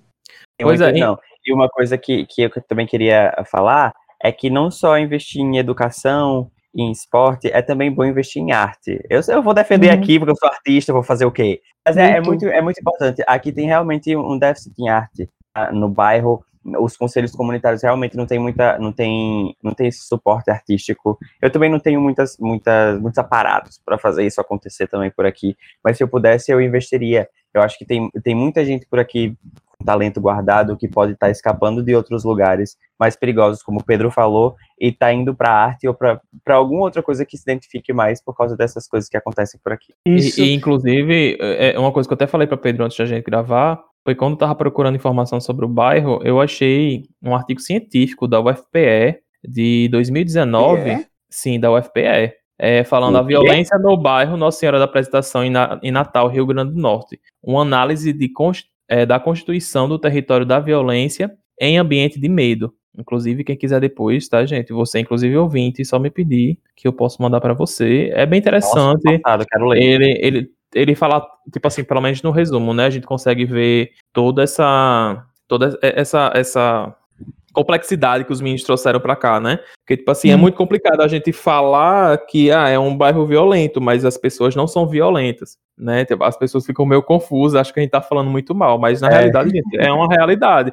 E que houve uma melhora, tipo, teve uma coisa que aconteceu comigo na época que eu era coordenador, né, já aproveitando que eu falei da minha fase sacristão, de que tinha, tem uma comunidade, né, que fica lá perto da, das, da fábrica da Guararapes, que é Jardim Progresso, que o nome da comunidade é Mãe Peregrina. E na época, tipo assim, não tinha é, é, calçamento, asfalto nem de longe, só nas BR. E na hora que o padre levantou a hóstia, mataram uma pessoa na esquina. E isso ficou muito marcado para mim assim, e eu fiquei muito feliz de que hoje em dia eu é, meu pai, ele é motorista de ônibus, ele é motorista da, da linha do Vale Dourado, né, de 72, que passa aqui no, uhum. no, no, no, bairro, e ele falar que, tipo assim, hoje em dia lá as pessoas falam que isso não existe mais, né, é uma coisa que ainda está presente, existe uma melhoria, assim, né, a passo de formiguinha, né, porque realmente tem essa, essa parte do estado que esquece, né, essas, essas regiões mais vulneráveis, digamos assim. É importante a gente deixar claro o estereótipo, né? Que tudo isso que eu e Beto a gente acabou trazendo da questão da violência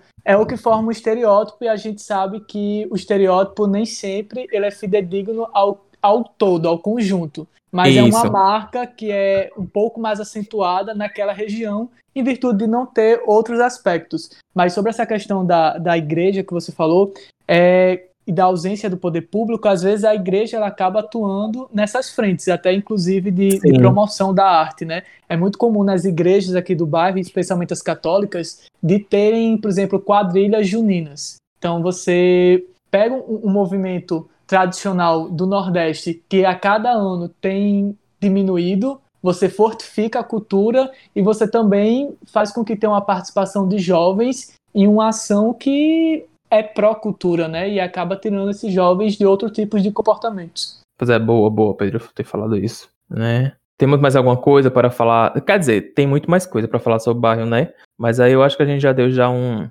Né? A gente exaltou, deixou as críticas aí ao Estado. Já, po já podemos coisa, passar para o próximo quadro. Diga, qualquer coisa, Pedro, pode Qualquer dizer. coisa é só descer no Norte Shopping, pegar os 600, dar uma volta que dá para conhecer um pouquinho. Ah, verdade. Ou então pegar o 72. Demais. Demais. Sim. Dá certo. 72, que passa de uma hora e meia, uma hora e meia. Ele só existe ele cheio, tá bom? Isso é culpa Esse... das pessoas? Não, é culpa da, né, da administração aí. Ei, mas vamos lá pro próximo quadro, gente, pro nosso Que Diabo é Isso? Valha, mulher, que diabo é isso?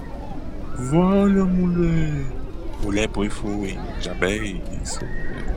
Que diabo é isso? Então, pra começar o, o Que Diabo é isso dessa semana, vai lá, Bia.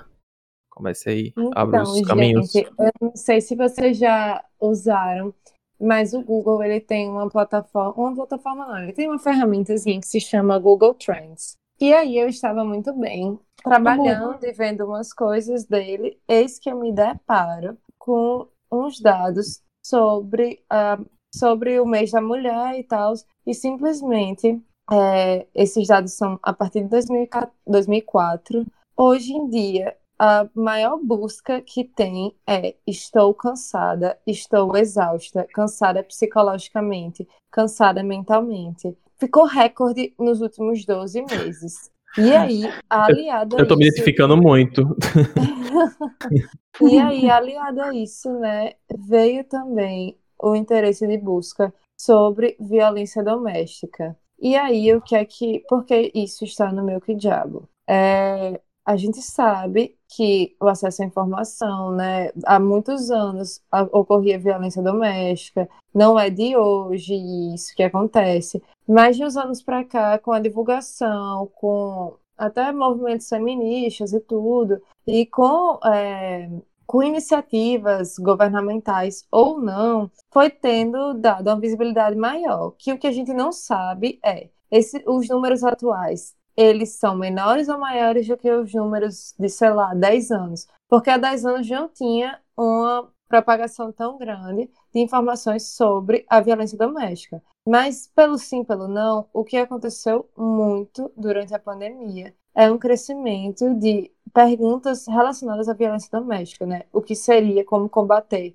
o que entra na agressão doméstica, como denunciar, e isso, para mim, é extremamente problemático, porque a gente está no contexto de isolamento social, que as pessoas estão, pelo menos historicamente, muito mais em casa. E isso, para mim, a análise desses dados é um reflexo do quanto nós temos mulheres aprisionadas em relações extremamente abusivas e tóxicas que tentam, pelo meio da internet, ter acesso a algum tipo de informação para sair desse contexto de violência. Então, meu que diabo é isso? É chocante. Eu já sabia desses dados, mas eu não sabia que tinha tido uma, um aumento de busca de 90%, gente, no último ano. 90%. Então, são pessoas que estão em casa, que estão sofrendo violência doméstica, né? E que, pelo menos, minimamente, no primeiro contato, de saber o que fazer, o que pode fazer para sair. Vai lá, Vitor Fabiano, o famoso É velho. esse, bicho?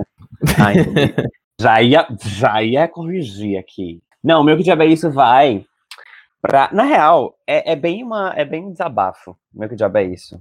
Mas vai pra, pra. Porque hoje a gente viu a notícia, tava nos trendings do Twitter, que o Butantan ele suspendeu a produção da vacina por falta de, de insumo, por falta de matéria-prima para fazer a vacina. Sendo que quem noticiou isso devia ter mudado um pouquinho o título da, da matéria. Não estou criticando jornalistas, não, tá? É só uma, um, um trocadilho. É, Butantan suspende, suspende a produção de vacinas por falta de vergonha na cara do governo federal. Porque assim, já não aguento mais ver um monte de outros países indo pra balada, ouvindo cromática na balada, eu não poder dançar Rain on Me, fazer a coreografia, porque os, é, tipo, o meu país não quer que a gente se vacine e fique bem. 4 mil e poucas mortes, 4.100 e alguma, algumas mortes teve hoje. Dia. Isso tá vergonhoso pra caramba. Vai lá, Pedro Trindade. A notícia que eu selecionei foi uma notícia assim que quando eu vi o título eu fiquei bem impactado. Vou aproveitar até aqui para recomendar a vocês que sempre que verem uma notícia, é, não é nesse caso específico, mas de modo geral, nem sempre no título dá pra gente colocar tudo. Então é sempre bom ler, é, ler a matéria completa, que não, que não foi o caso desse. Eu fiquei impactado assim quando eu vi o título, porque foi uma porque é uma notícia muito alarmante que o diretor do Butantan ele prevê 5 mil mortes diárias por Covid-19 em abril.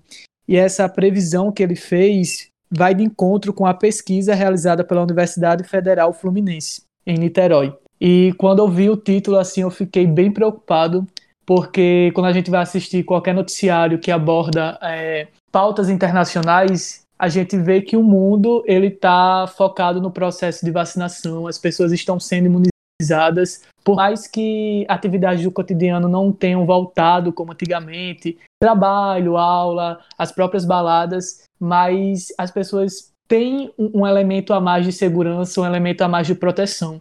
E o Brasil, infelizmente, se encontra hoje no momento de ter que buscar meios de abrir UTI, meios de abrir leitos, e a gente viveu há duas semanas atrás é, algo muito trágico, que é de praticamente de dois, de três em três dias abrir leito, e me- leitos, e mesmo assim a fila para as pessoas serem internadas aumentarem. E, e quando as autoridades, os pesquisadores falavam que a gente ia registrar 4 mil mortes em abril, eu imaginei que fosse ser algo assim um, um pouco mais para o fim do mês e se a sociedade realmente não mudasse o seu comportamento. Só que a gente já atingiu esse resultado é, terça-feira, né? Que Isso. foi a primeira vez que passou de 4 mil mortes. E aí, infelizmente, a tendência é chegarmos às 5 mil mortes, o que é algo realmente triste. É a gente imaginar que cin- 5 mil pessoas podem morrer para uma doença a qual já se- existe vacina. As pessoas, inclusive, às vezes falam assim: Poxa, cadê é, o jornal, vocês noticiando os números de recuperados? É, é- é meio cansativo repetir isso, mas de fato é. Nenhuma tragédia ela vai ser medida que estão vivas, porque o normal da existência é as pessoas viverem. O fora do normal é as pessoas morrerem. No jornalismo, assim que a gente entra, ensinam que a notícia é não quando o cachorro morde o homem, mas quando o homem morde o cachorro. E aí, por quê? Porque, porque, porque é algo anormal. E anormal nesse caso é as pessoas morrerem por a doença a, a qual já se exi- existe vacina. E tem gente que diz, por exemplo, ah, o, o, o SUS sempre teve lotado, as pessoas sempre esperaram. Mas, antigamente, é, por mais que tivesse essa espera, era espera pontual para alguns tratamentos, para alguns procedimentos, e não tinha tanta abertura de leitos, tanto investimento em saúde pública como está tendo atualmente, inclusive com recursos extras. E é uma realidade que não se limita ao SUS. A gente vê hospital, hospitais de elite, como o Sírio Libanês, e as pessoas e o dinheiro não ser suficiente para você conseguir uma vaga. Então a gente sabe que é um colapso. É, os veículos de comunicação jamais vão querer causar o terror, como algumas pessoas dizem. Eu vou trazer aqui um caso especial que é o Jornal Nacional, que o pessoal diz que é um, um jornal de terror, mas o Jornal Nacional ele mostra de, de fato o que é que está acontecendo dentro dos hospitais para ver se consegue conscientizar a população. E eu espero que toda essa conversa que a gente teve hoje em torno da fake news estimule eu, vocês aqui do podcast e quem está nos ouvindo a buscar ter um pouco mais de comprometimento com as informações que a gente recebe, porque além de proteger nossa vida, protege o coletivo e essa visão de senso comum é algo muito exigido em questão do vírus que estamos vivendo. Então vamos fazer de tudo para que esses 5 mil seja apenas uma expectativa e não uma realidade. Nossa, Pedro, você falou a questão aí do o exemplo do cachorro, né? Que o exemplo, a notícia é quando o homem morre do cachorro, não quando o cachorro morre do homem. Nossa, eu vou usar isso muito no grupo da família. Nossa, eu peguei, eu vou, eu vou usar aqui, né, toda vez que é muito boa. quero com esse argumento.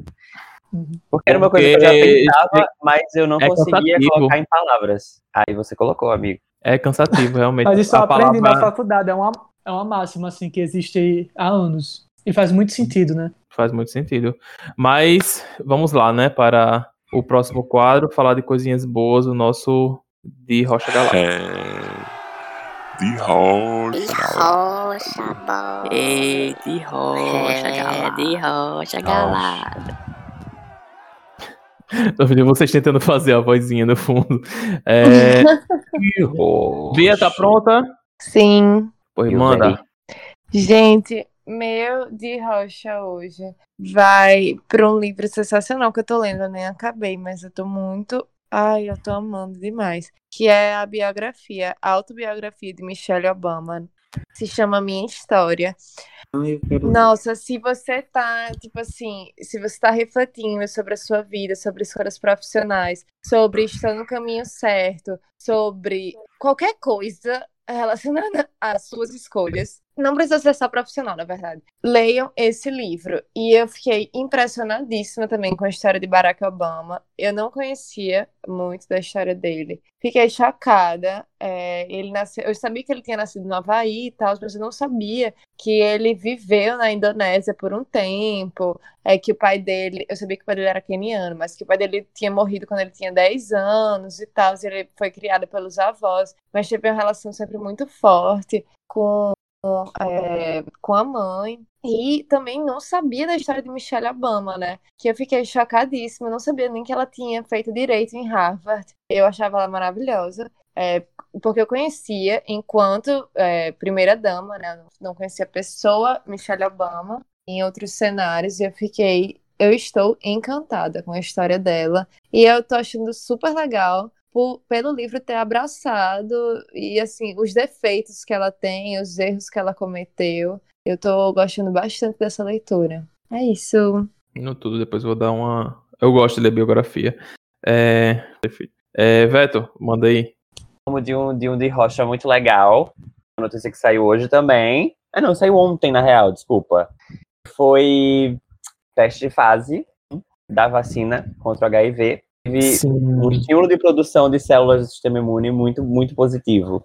Então, assim, eu fico muito feliz com, com, com essa notícia, porque temos mais uma vacina, muito importante também para uma doença muito importante, muito simbólica, não simbólica no, no, no sentido positivo, mas isso é um avanço muito bom, incrível, a gente, do mundo, no geral, isso para mim é, é, digno de comemoração de um grande de rocha, porque eu tô ansioso para levar essa vacina aqui no meu bracinho é, é revolucionário, assim, né? Uma, uma doença que é. foi. Que ainda é um estigma muito grande, né? Ela ter aí. Acho que é tão simbólica, por isso que eu falei de simbólica, por causa do estigma, que ela, do estigma que ela, que ela carrega. É. Ter essa, essa é, tipo, sensacional. É verdade. E já que você, o seu de rocha é um pouco, um pouco voltado a essa parte da saúde, um pouco não, total, né? Eu, o meu também é, então eu vou aproveitar aqui o espaço, viu, já deu para ir falar meu de rocha agora. Pode ir. É, o meu de rocha é, é para uma discussão, e espero que essa discussão siga à frente, uma discussão que está acontecendo no Congresso, no Senado, né, é, sobre um projeto de lei que, que prevê a quebra, embora temporária, mas importante, das patentes da vacina contra a Covid, né. Isso significa o quê? Significa que se o projeto for aprovado e for sancionado pelo presidente, é, as vacinas serão mais baratas e mais, mais empresas, mais farmacêuticas vão poder é, dispor da tecnologia de produção dessas vacinas. Então, é, isso seria ótimo se viesse ainda nesse primeiro semestre, né? É isso, de Rocha. Sim, é, é Altair Filho. Eu ia falar, eu respondi Bia aqui no grupo, foi mal, esqueci que eu ia falar. É... que droga.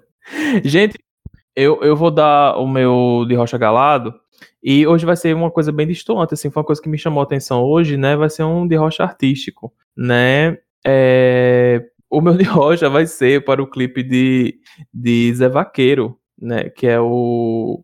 É o que, amiga? É, é, o meu de rocha vai ser um clipe de Zé Vaqueiro. Inclusive, não! Tenham calma, tenham calma. Gente, de... eu fui abrir um negócio aqui. Deu pra escutar aí alguma eu coisa, ri, não, né? Eu ri por causa da reação do Veto, tá? Mas eu gosto de Zé Vaqueiro também. eu também gosto, gente. Não, não pois é, né? Eu, eu gosto de Zé Vaqueiro. Com esse, eu fiquei espantado vai, com Sábado esse, vai ter a live esse, dele, estarei assistindo. Esse grande de rocha. Esse grande não, rocha mas, mas você que está escutando isso, inclusive vocês aqui que estão aqui nesse episódio, procurem o clipe Volta Comigo Bebê. Gente, a música, ela ficou. Eu não sou músico nem nada, mas eu sou. É, como é que se chama? Amigo. É, grande, grande admirador. Diga. Pra te perguntar, esse é o clipe que ele fez em plano sequência? Isso, foi esse. Ah, eu vi esse clipe, é sensacional mesmo. Gente, o ele, clipe. Ele inovou, real. Muito chique. Vi, uma Qual coisa... é o nome da música mesmo? Volta comigo, Volta bebê. Volta comigo, bebê. Tá aqui a ponto de bala. Exato. Pronto, o clipe ficou maravilhoso, ficou em plano sequência. E tipo assim, Amei, ele tem um, esse, ele esse tem um carisma. é, é, Bia, ela, ela é Zé Vaqueira. É, tipo assim, foi um plano sequência muito bonito. Ele tem um, um carisma muito grande. A música casou muito bem com o clipe, porque a música, apesar de ser uma música, um forró bem pop, ela respeita o, o aquela, aquela base do forró, mas ela tem um, uns arranjos de música pop com o piseiro, que é. De... Boy, ficou muito bom. É uma música muito boa, é um clipe muito bom, assim. Sabe, Zé Vaqueiro mim... se consolidando como A-list, a nossa popstar. Pode ser na Amigo, Zé Vaqueiro, o original, tá? O original. o original. Um, um comentário É. sobre esse clipe. O que eu mais gostei desse clipe é porque ele vai de contra os outros clipes de sertanejo. É, de- ele vai, ele vai, ele é muito diferente do habitual que é feito com sertanejo. Sempre tem uma mulher ou uma história de uma traição, ou então uma mesa de bar, ou então um bar. E ele foi muito contra isso. Ele foi tipo, ele chegou com uma estética que a gente já conhece, porque o pop usa muito.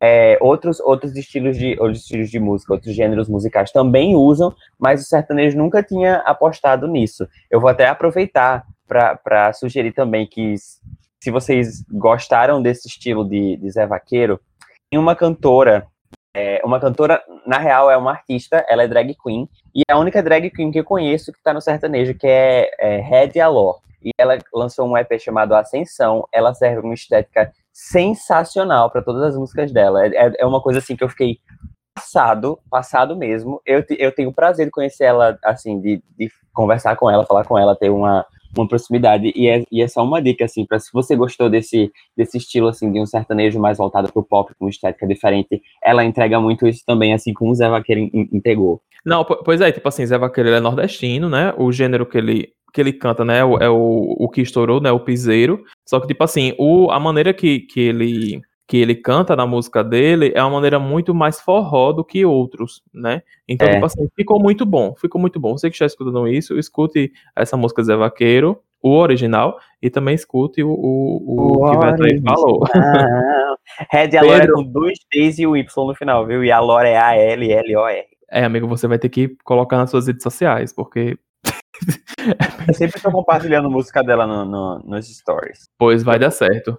Pois, Pedro, manda aí pra gente aí, depois desse Zé Vaqueiro, o original. Qual o teu de Rocha? Qual a notícia boa que você tem pra gente hoje? É, minha sugestão de hoje é A Morte é um Dia que Vale a Pena Viver. É um livro que... Menino, eu tô louca pra ler ele, Pedro. Que Desculpa espetáculo. Mas, nossa, eu tô doida pra ler esse livro.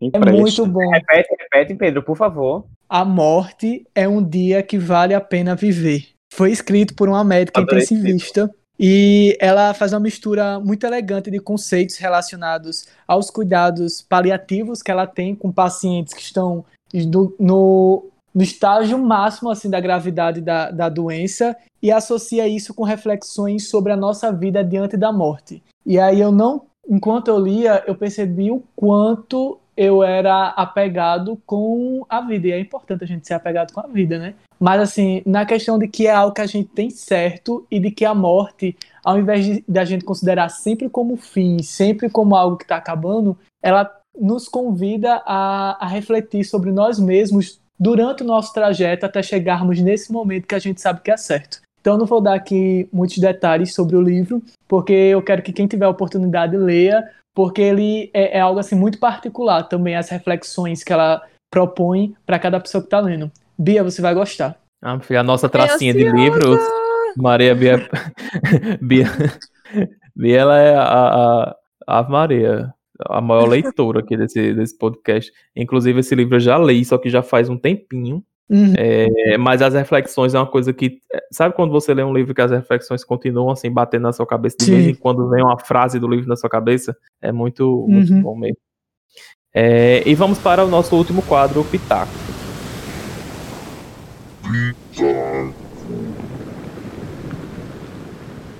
Então, já quem tá abrindo já o, tudo hoje aqui é Bia, vai lá, Bia, daí seu pitaco.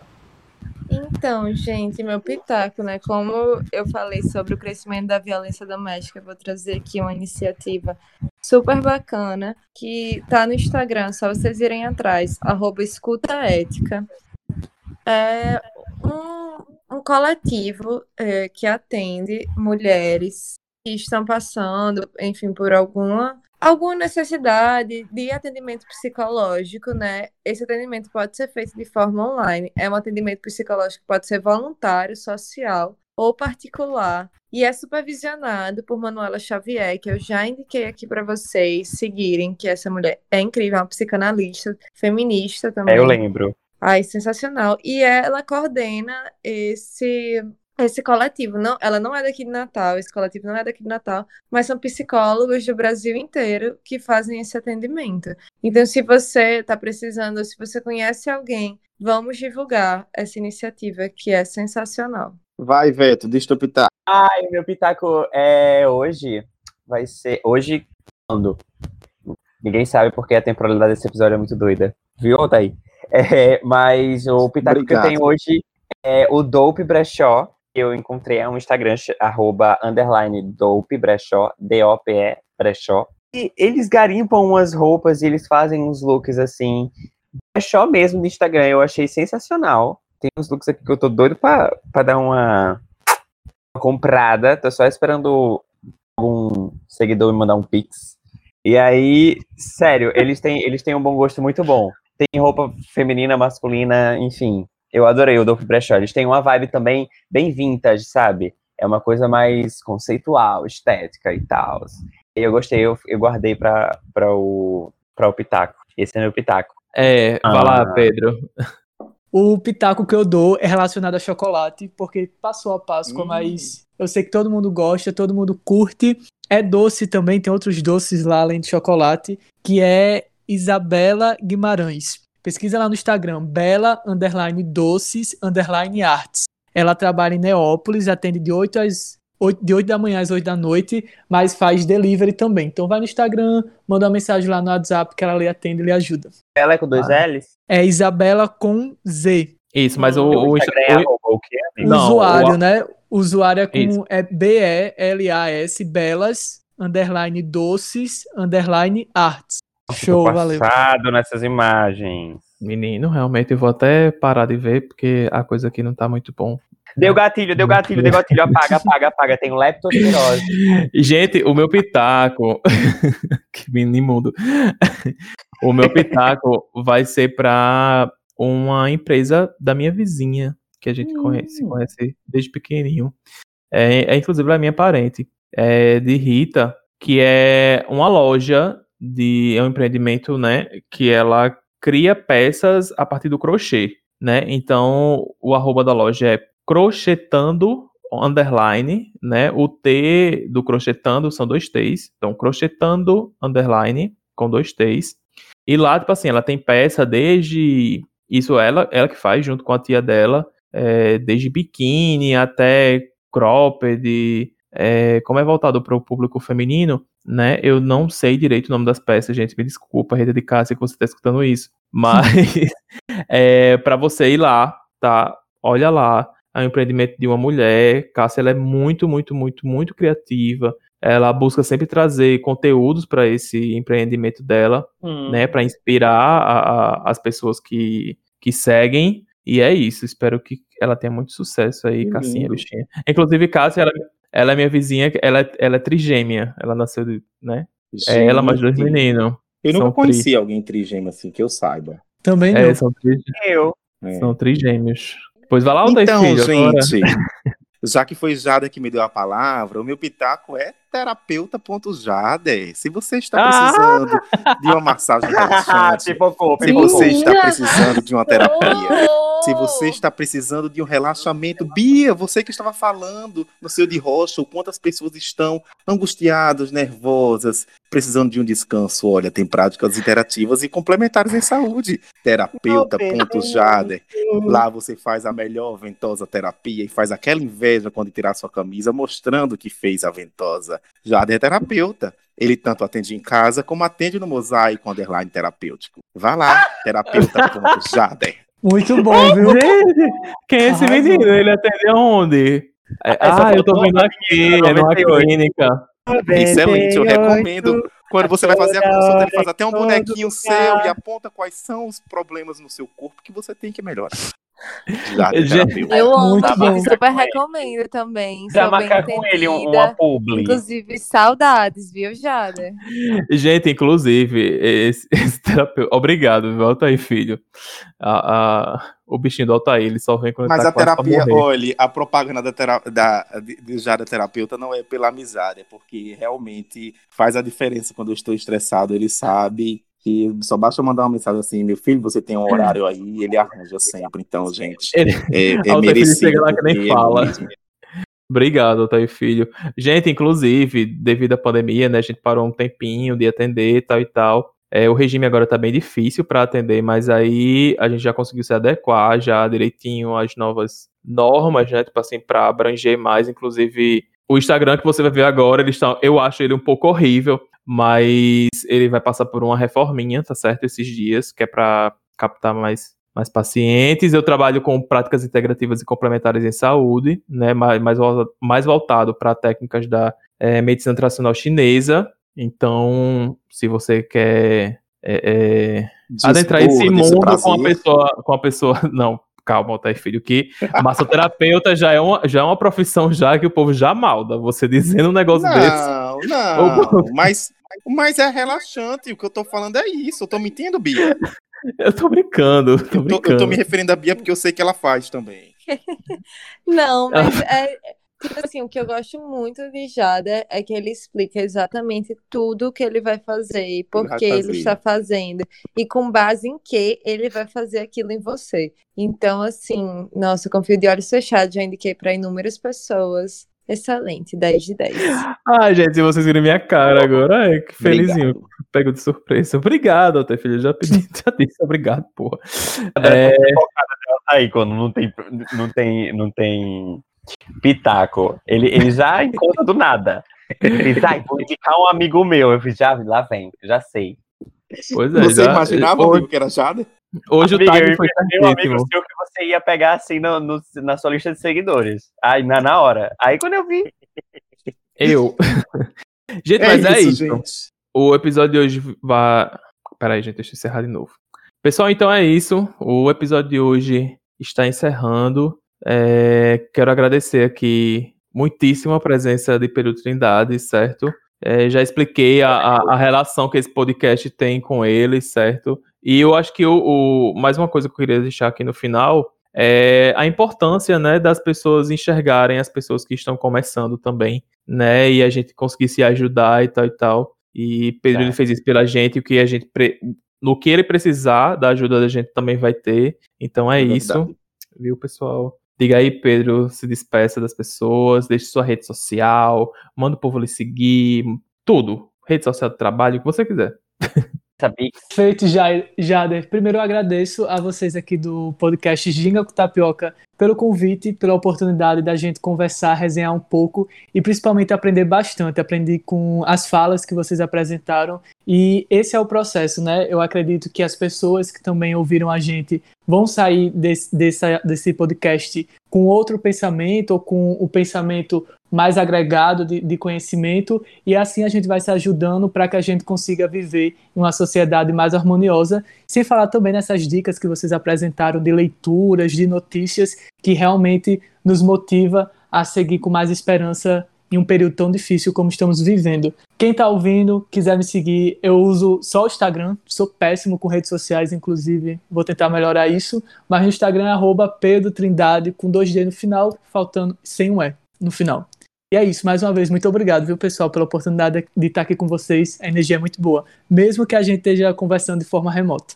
Ah, Pedro. Ah, a gente que agradece a você, viu, por ter Obrigada compartilhado por ter tanto conhecimento, tem enriquecido o nosso debate, de verdade. Valeu muito a pena, foi excelente. Eu rolê com todos os convidados, né? Quando as coisas estiverem definitivamente Eu apoio. Todo Vai mundo vacinado. Se Deus Por quiser favor. e o presidente Jordan, por favor, multa. Uma barata acabou de voar em cima de.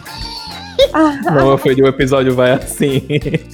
O episódio vai assim. Beijo, Eu escutei o seu agudo. Gente, então, tchau, tchau. Você que não segue o Ginga, vai lá seguir a gente. Tchau.